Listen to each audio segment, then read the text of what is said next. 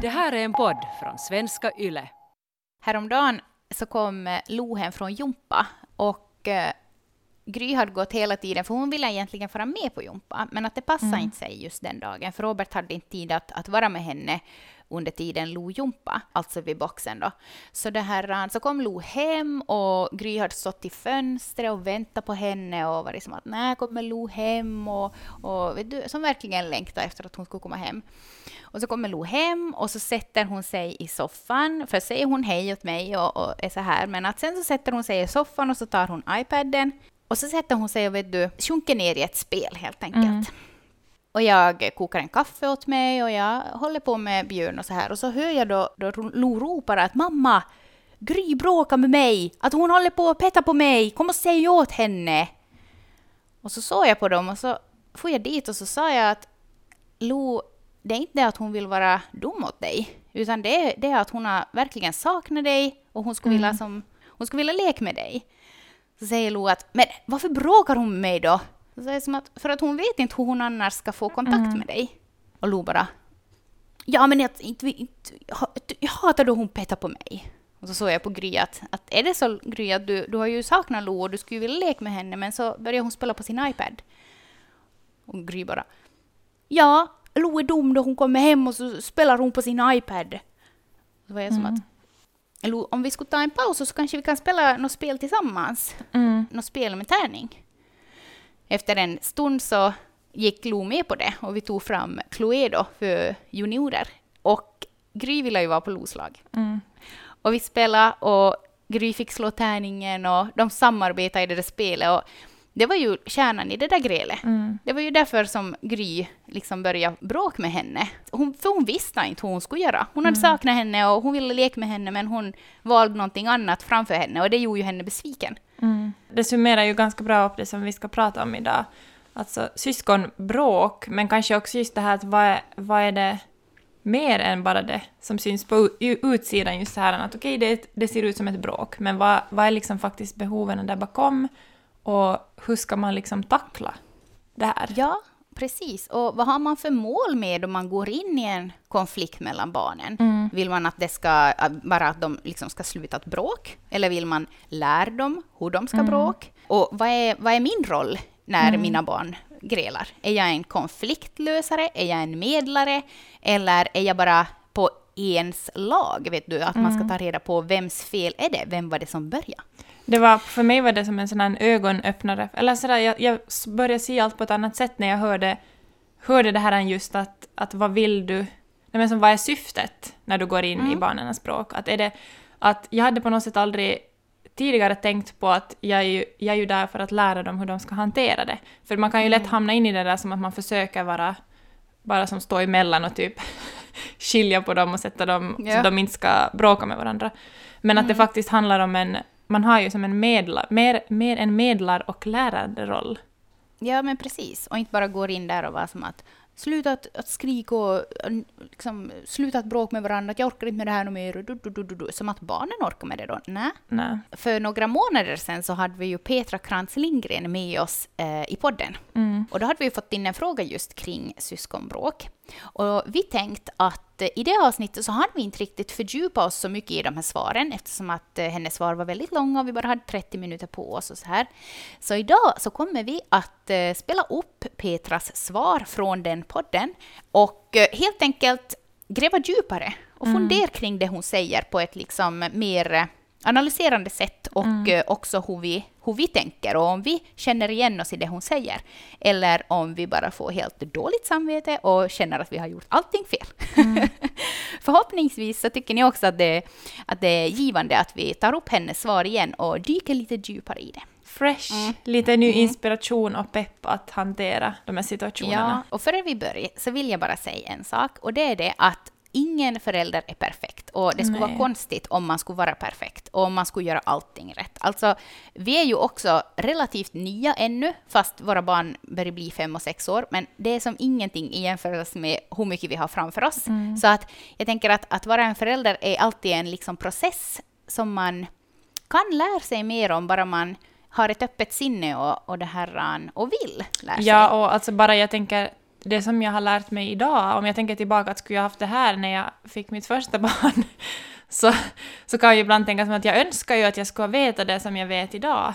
Men det, det går ju inte att veta saker förrän man har gått igenom dem, man måste prova och måste testa någonting annat för det har inte fungerat. Så kanske man känner att nu vill jag ha någonting mer så då läser jag den här boken eller då pratar jag med den här vännen. Och sånt kan man ju inte ha när man blir förälder. Det är ju sånt som Nej. växer, växer med en.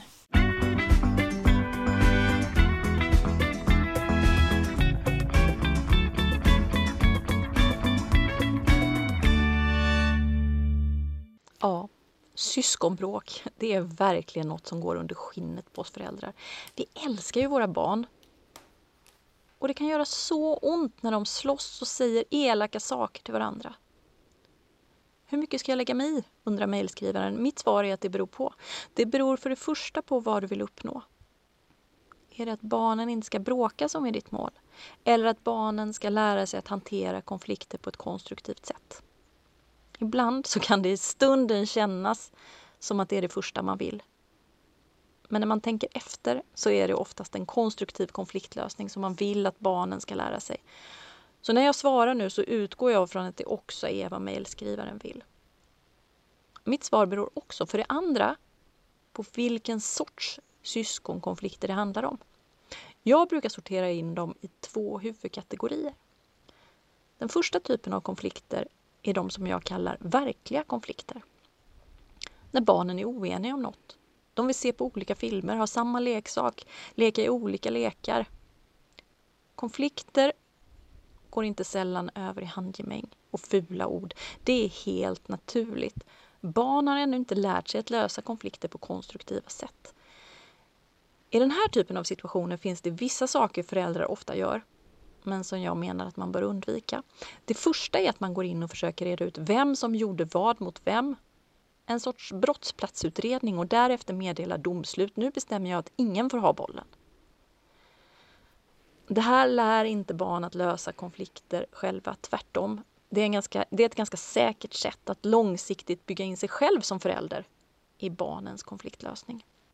Alltså det där med att ta ifrån eh, barnen det de leker med. Det är faktiskt, eh, mina barn har ju ganska många kusiner. Och en Mm. gång så var det så att, att eh, Gry och en av kusinerna lekte med samma dockvagn. Eh, eller de lekte inte med samma dockvagn, men de ville leka med samma dockvagn. Eh, och eh, en av dem då gick och skuttade den här dockvagnen och så här. Och sen så kommer den andra och river den där dockvagnen av henne och säger att nu är det min tur.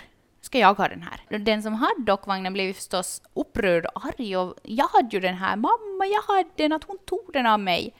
Och både jag och eh, den andra mamman då kom ju dit. Och vi hade väldigt olika sätt att försöka lösa den här konflikten.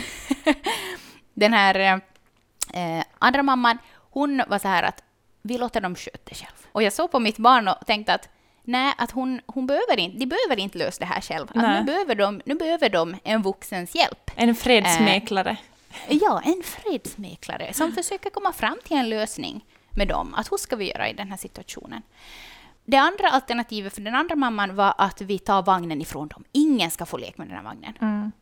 Och då, alltså, det är inte ofta som jag blir upprörd, men då var jag så här, liksom att, varför, herregud, varför ska vi ta vagnen av dem? Då det var den här ena tjejen som lekte med vagnen. Ja. Inte kan vi ju som straff henne då för att den andra kommer och tror att hon kan riva den ur händerna på henne. Nej. Och då så kände jag ju kanske att här går våra tankar isär. Då ställde jag ju kanske till faktiskt för en gångs skull en liten scen. Ehm, så att jag och den här mamman fick en konflikt. Och de här två tjejerna stod och såg på oss. Och då tänkte jag, det här är en ypperlig chans att visa hur jag reder upp konflikter. Ja. Vet du? Var, ett, var en förebild för dem och visa hur de skulle kunna agera i den här situationen. Så då var jag så här att, hur tycker du att vi ska lösa det här? Förutom att vi inte kommer att ta vagnen ifrån de här tjejerna. Och så fick jag och den här mamman stå och prata och vet du, de här tjejerna stod och såg på oss. Mm. Och sen när vi hade kommit fram till hur vi tycker att vi, att vi ska göra då, att de helt enkelt får turas om. Den här ena tjejen som hade vagnen får fortsätta ta den i tio minuter, sen är det den andras tur och så här. Vet du, de gick vidare de, och de bara som att ja okej, vet du, som att fast vi inte ens hade sagt liksom åt dem hur vi Mm. har bestämt att vi ska göra. För de bara såg på oss, vet du. Och jag tänker också där att det är jätteviktigt att man som förälder i hemmet och sen också i sådana situationer som jag just beskrev, är en förebild. Mm. Visar åt barnen hur man, alltså hur man själv argumenterar, till exempel med kompisar, med sin partner. Mm, och att det är just det, det nej men att man behöver inte alltid berätta hur det ska göras, för att som, Nej. att de, som hon också sa där, liksom att barnen vet. Nu vet Mm. de att de gör fel ofta. Nu vet de att, att om jag drar den här och den andra blir ledsen, så nu förstår de ju. Vi har ju man, de har ju nog fått höra det många gånger oftast vid den Mm, åldern redan, att man inte ska ta saker av andra. Men det blir ju lätt kanske att första responsen om man inte har tänkt igenom det så blir ju som att men äh, ta inte det där, liksom att man går in i det där som att och sen är, är man typ jättetrött och inte orkar så då blir det där okej nu tar vi bara bort det här.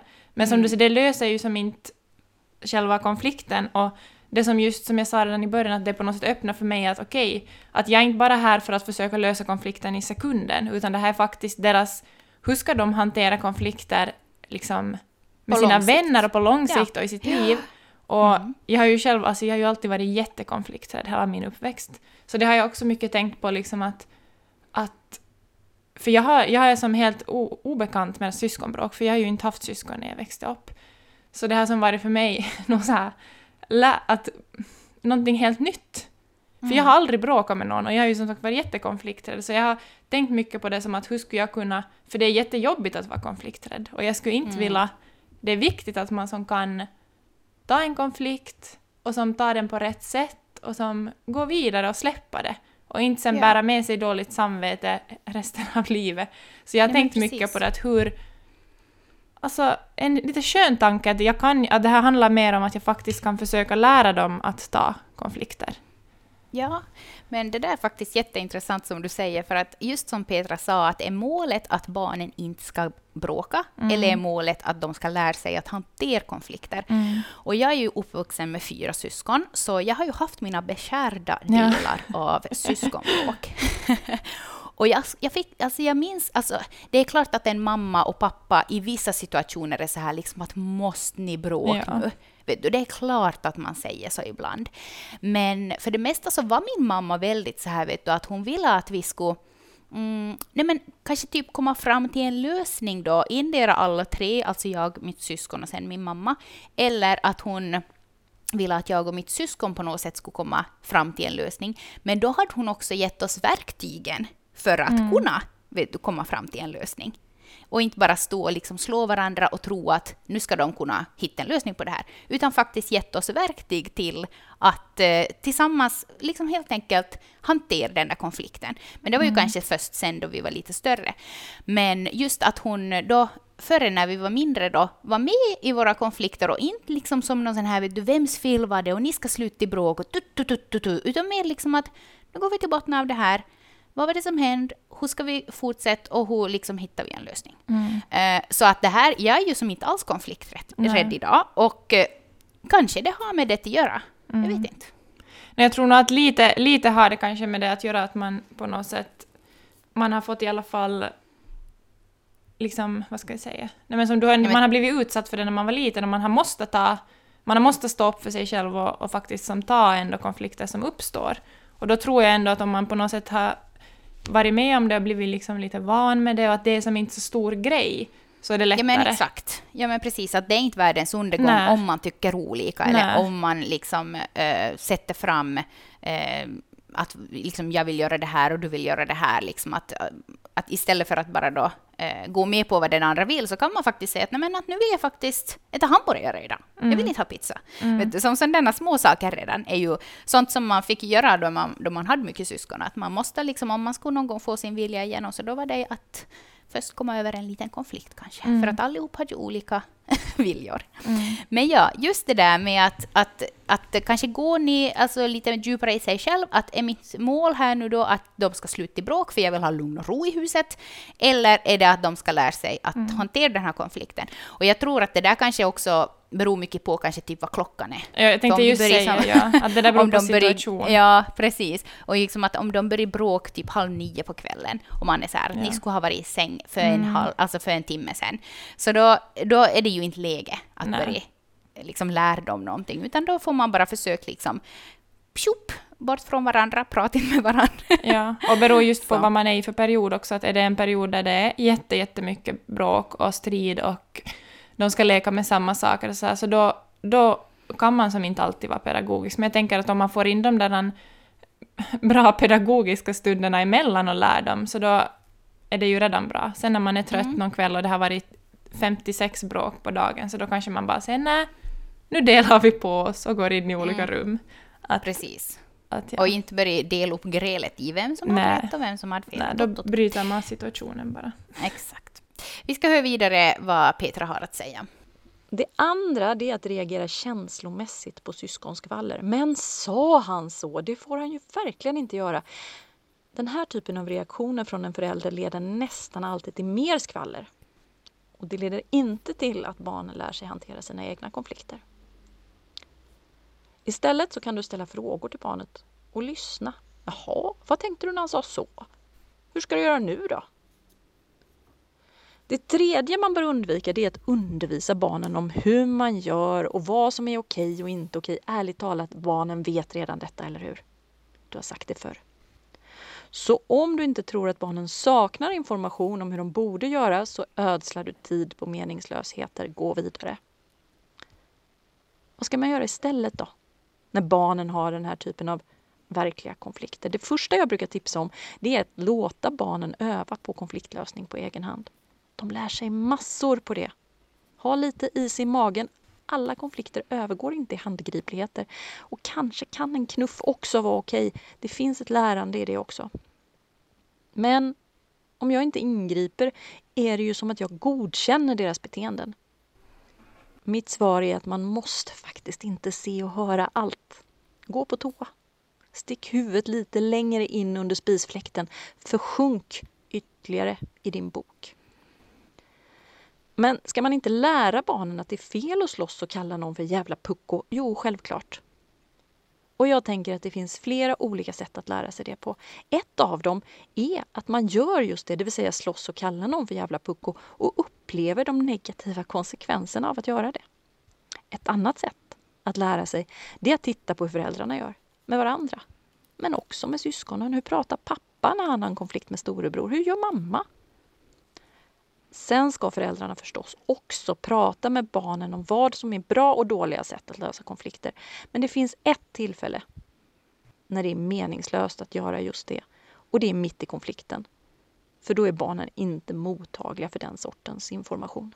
Alltså där tycker jag att det fanns det så mycket bra, som hon sa, eh, och som jag också kände igen mig i. Eh, och som jag också haft kanske lite dåligt samvete över ibland, just det där med att, att försjunka lite djupare i det man håller på med, för att man inte liksom vill höra och se allting som barnen bråkar om. Mm. Ja, att, och kanske också att ta den där just observerar-rollen. Och s- vara där, alltså man är ju med på ett sätt och man ser ju att, att övergår det i någonting som man måste ingripa i.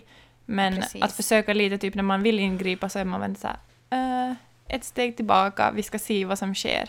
För de Ja, kan och ju, just- man kan bli ja. positivt överraskad. Att de kan faktiskt lösa, eller i alla fall här tycker jag de har kunnat börja lösa mera konflikter Ja, själv. men precis. Att i vissa situationer så ser man ju att okej, det där kommer de inte att lösa. Som till exempel i mitt exempel med vagnen då de rev och slet i vagnen och ropade och liksom gråt. Så då visste man ju att okej, det där leder ingen vart, nu måste vi ingripa.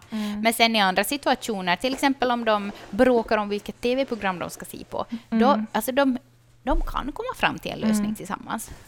Jo, jag tycker det är roligt också när man ser att, att det sker någon, vad ska man säga, att, att det går framåt. Liksom för, no, för, för några år sedan när de var mycket mindre, så då var det mer som så här, vet du, nu buffa, skuffa, ta saker och riva saker. Ja. Men nu kan, nu kan det vara en sån situation just om det att, att det ska vara något barnprogram de ska se på, så kan det till och med vara att någon av dem kan jämka och vara som sådär att ja, men det går nog bra. Och hon sa ju också det där om just att man, att man själv är en förebild och att de får se hur man själv som föräldrar li, liksom löser konflikter. Så där tycker jag liksom att där har jag kanske nästan mer att tänka på än just hur jag eh, ingriper i deras konflikter. Mm. På något sätt att för det första våg ha små konflikter framför dem med Robert. Eh, och sen just liksom hur vi löser det och just det där som vi också har pratat om i något tidigare avsnitt, att hur viktigt det är att visa att okej, vi kom fram till en lösning, nu kramas vi, allting är bra. det blir mindre dramatiskt och då är det som att, att eh, det tror jag också hjälper till att man eh, kanske inte behöver, att man inte blir konflikträdd, att man på något sätt också ser att, Att okej, okay, mamma och pappa kan bråka, mamma och mommo kan ha en diskussion och sen är de okej, okay, allt blir bra och de också känner det här att det blir bra. Att det är inte så här mm. att någon stormar ut, smäller dörren och kommer hem nästa dag. Utan att det Precis. faktiskt det blir bra. Mm. Precis, att man är mogen, en mogen vuxen som helt enkelt är ett föredöme för sina barn. Mm. Fast man kanske skulle vilja storma ut och säga så gör man inte. Nej. Nej. Och I så fall kommer man in tillbaka direkt. Precis. jag ångrar mig.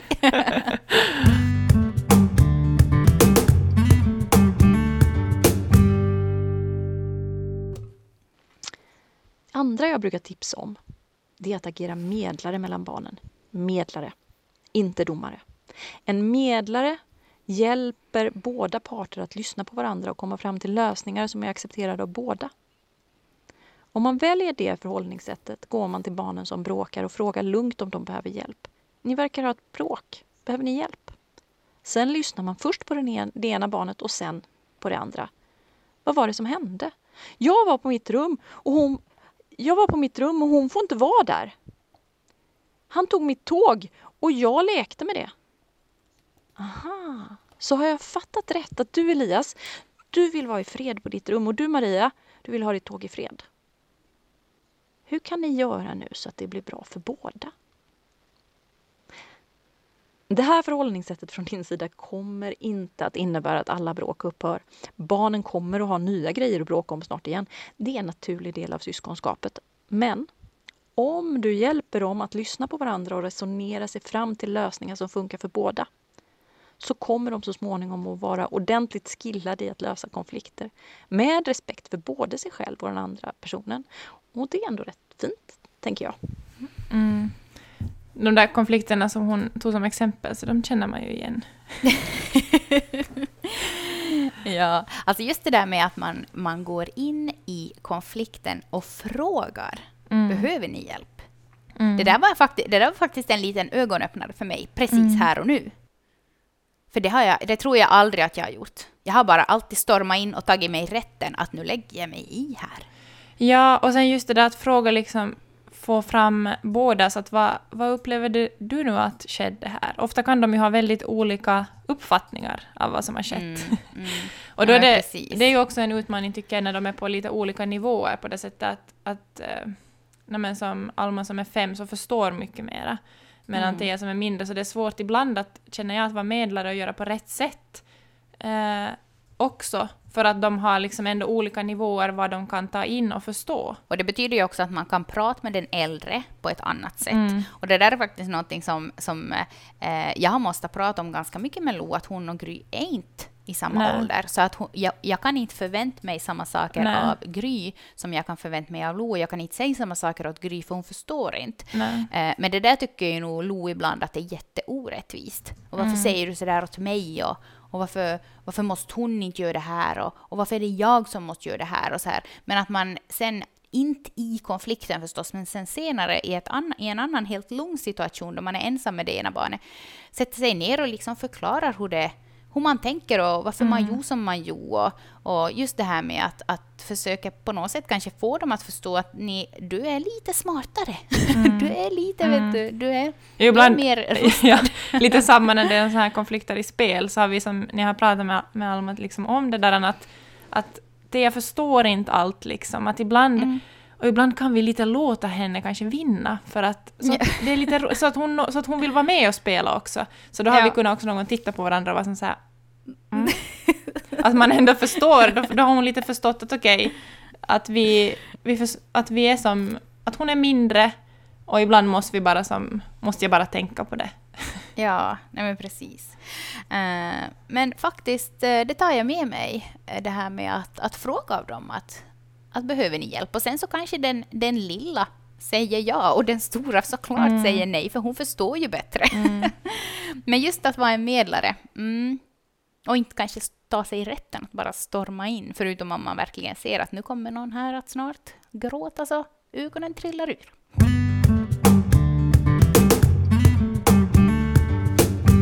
Så långt verkliga konflikterna mellan syskon. Den andra formen av syskonbråk handlar om att barnen har behov av något annat och att bråken de blir till strategier för att uppnå detta andra. Det kan till exempel handla om att ett eller båda barnen längtar efter kontakt med dig som förälder. Jag hörde en klok kvinna säga en gång att syskon använder varandra som fjärrkontroller till föräldrarna och i många familjer så ligger det här ganska nära sanningen. För trycker man på ett syskon så kommer en förälder springande med en gång. Syskonbråk kan också handla om att ett eller båda barnen har behov av att uppleva större självständighet i sina liv. Att vara mer självbestämmande och känna sig kompetent. Ett sätt att försöka uppnå det kan vara att styra över sitt syskon. Du får inte, jag bestämmer, du kan ingenting, jag är bättre än du. Så ytterligare ett tips när det gäller syskonbråk det är att fundera över om det kan ligga andra behov bakom barnens beteenden. Försök se mönster och vara uppmärksam när syskonbråken uppstår. Det här trycker ju lite på en punkt.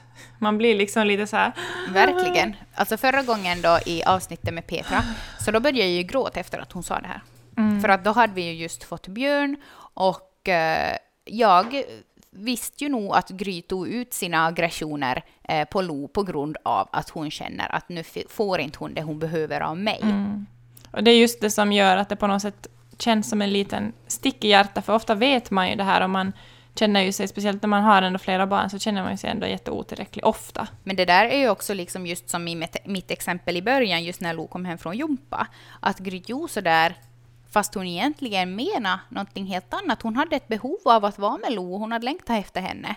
Eh, Jag läste faktiskt en bok häromdagen, Ditt kompetenta barn av Jesper Juhl, som jag verkligen kan re rekommendera. Och där så tog de upp ett exempel ehm, kring ett barn som hade börjat bita sina kompisar i dagis. Och det skulle ju lika bra kunna vara liksom att ett barn biter sin, eh, sitt syskon. Alltså de förstod inte att varför har han börjat med det här? Att varför biter han mitt i allt? Då de leker eller liksom, då de bara äter eller vad som helst så kan han mitt i allt få något infall och som bit sin kompis. Eh, De var på sån här familjerådgivning och de pratade med dagispersonalen och ingen kom egentligen fram till varför han biter utan det var mer som att det är säkert kanske en fas. Men sen så började de prata om pappans barndom. Mm. Och där kom det fram att hans egen pappa hade varit väldigt explosiv Mm. i hans uppfostran. Explosions... Alltså förstår du? Vet du Från pratar 0 om? till 100. Ja, men exakt, från 0 Ja. till 100. Och då så sa den här familjeterapeuten att varför, alltså är det här någonting som du känner igen i ditt, i ditt sätt att uppfostra er son Mm. som biter, sonen som biter? Eh, och då var han som att jo, att eh, jo. Och så sa de som att vi har ju fråg eller som att jag, vi har ju pratat om det här att hon själv är i uppfostran och sa att varför har inte ni nämnt det här att du, att du kan vara explosiv? Och så sa den här mamman då att det är för att eh, det är som så mycket mindre nu. Att han gör inte lika mycket, att vi har pratat om det här där hemma. Och, Mm. och att han gör inte lika mycket som i början. Att vi, vi vet att det är ett problem, men att vi har, vi har som på något sätt bearbetat det och tänkt att, att det, att det har blivit så mycket bättre.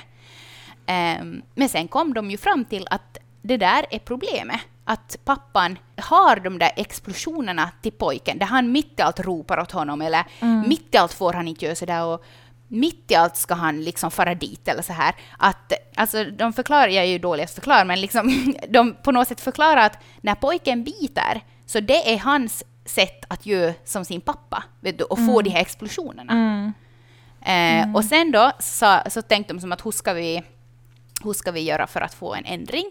Och då sa den här familjeterapeuten att när pappan egentligen skulle vilja explodera och ropa åt sina barn, eh, också kanske då som när man själv lägger sig i en konflikt och vill att det ska slut vet du, direkt, att man istället som är sånt här att nu vet jag inte vad jag ska säga, eh, jag måste ta en paus och fundera på det. Mm. Och han börjar göra så. Och han slutar ge, få de här explosionerna till sin pojk. Och pojken slutar bit. Alltså det är så intressant. Men just det där att det, det ligger oftast någonting annat bakom Mm. Och barnets det är därför, beteende. ja, och det är därför jag tycker det är så otroligt intressant och jag tycker också själv att det är jätteviktigt att som, fundera på sin egen. För att kunna, alltså på sin egen barndom, för att, Ja. kunna, för att kunna förstå kanske beteenden som man själv har som man inte förstår att man har. Mm. För att mycket är som så på automatik och det är olika mönster, man reagerar på ett gammalt mönster i hjärnan som man är van att man har själv blivit uppvuxen med. Mm, mm. Och det är så intressant att det kan vara som så små saker att, att man måste ju testa sig fram. Och sen att en sån här liksom en relativt liten sak, ett mönster hemma, så kan som just förändra en sån här sak som är ju säkert var jättejobbigt också för den där pojken, att han Mm. liksom in, inom citationstecken måste bita för att få den där reaktionen. Ja, precis. Eh, oftast är det ju nog så att när barnen är utåtagerande eller är inom situationstecken trotsiga, så finns det någonting annat där bakom. Jag förstår att det kan vara lätt att man går in i den positionen också, att man liksom blir så här, nej men att inte det är någonting, inte det är jag och man blir så här, men inte har jag gjort något fel och hit och dit. Att, och som, det handlar ju inte om att man ska hitta någon syndabock, för jag tycker att det är jag ofta rädd när jag tar upp sådana här saker, diskuterar det här med att gå tillbaka till dig själv och fundera. Att det handlar ju inte om att du ska hitta att du har gjort fel och du är fel och dina föräldrar har gjort fel, utan det handlar ju mer om att identifiera mönster och, och tankesätt och vara som så att hmm, men nu blir jag medveten om det här. Att det kan faktiskt vara att det här är så att det påverkar mitt barn. För jag märker ju själv att, att de perioderna som jag har varit jättetrött eller haft ångest och har ångest och då inte är helt närvarande. Så jag märker ju att det är ju perioder när mina barn söker min uppmärksamhet ännu mera. Och då blir det ju oftast genom bråk, men det blir som mera kaotiskt för att de på något sätt ska få min uppmärksamhet och jag ska komma och bli närvarande.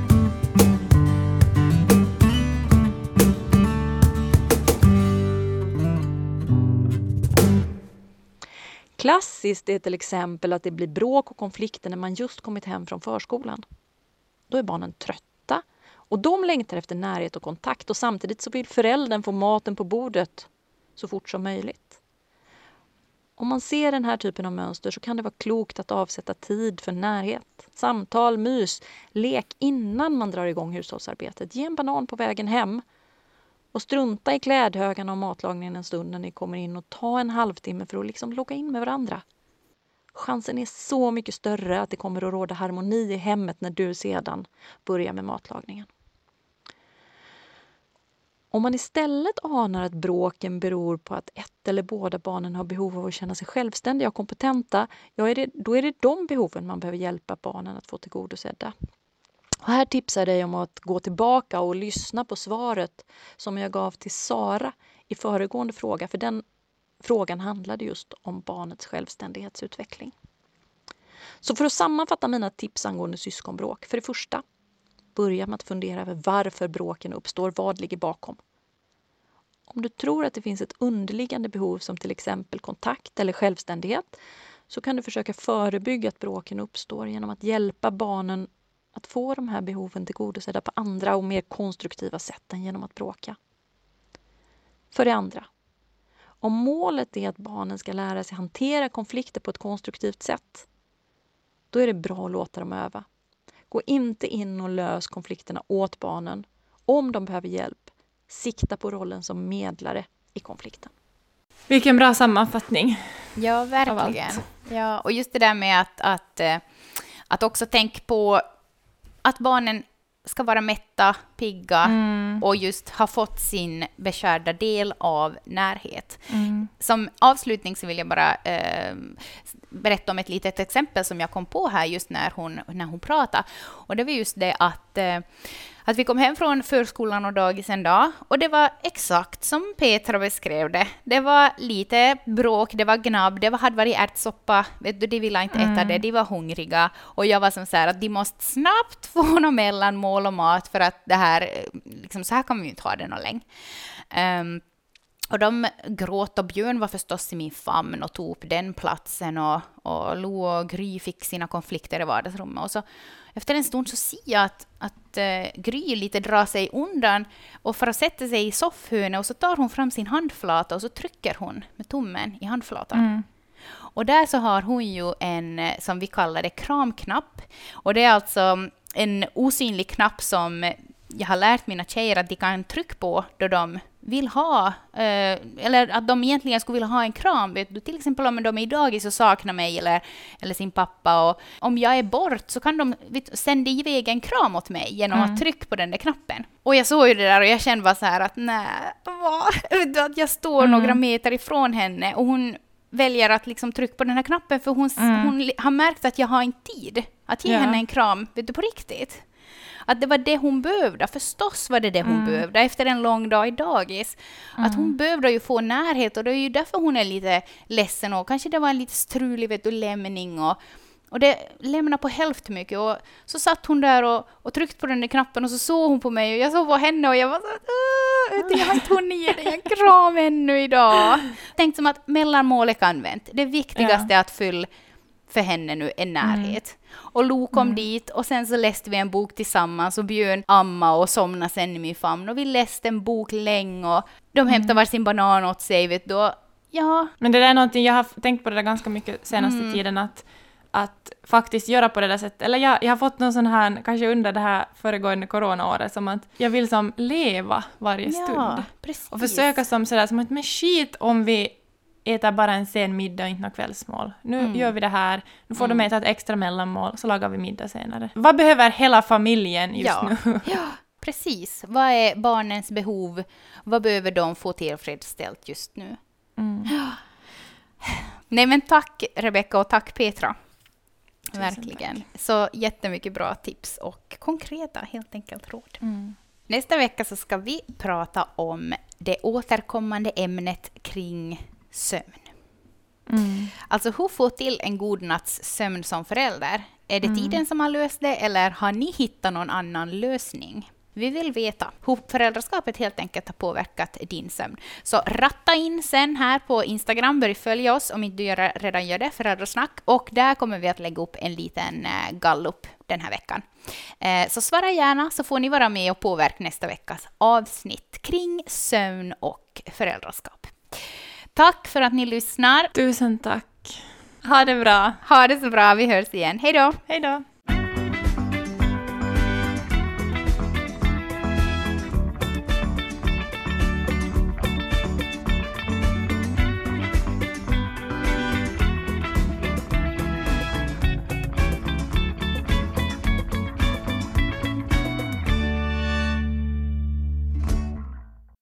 Det här är en podd från svenska YLE.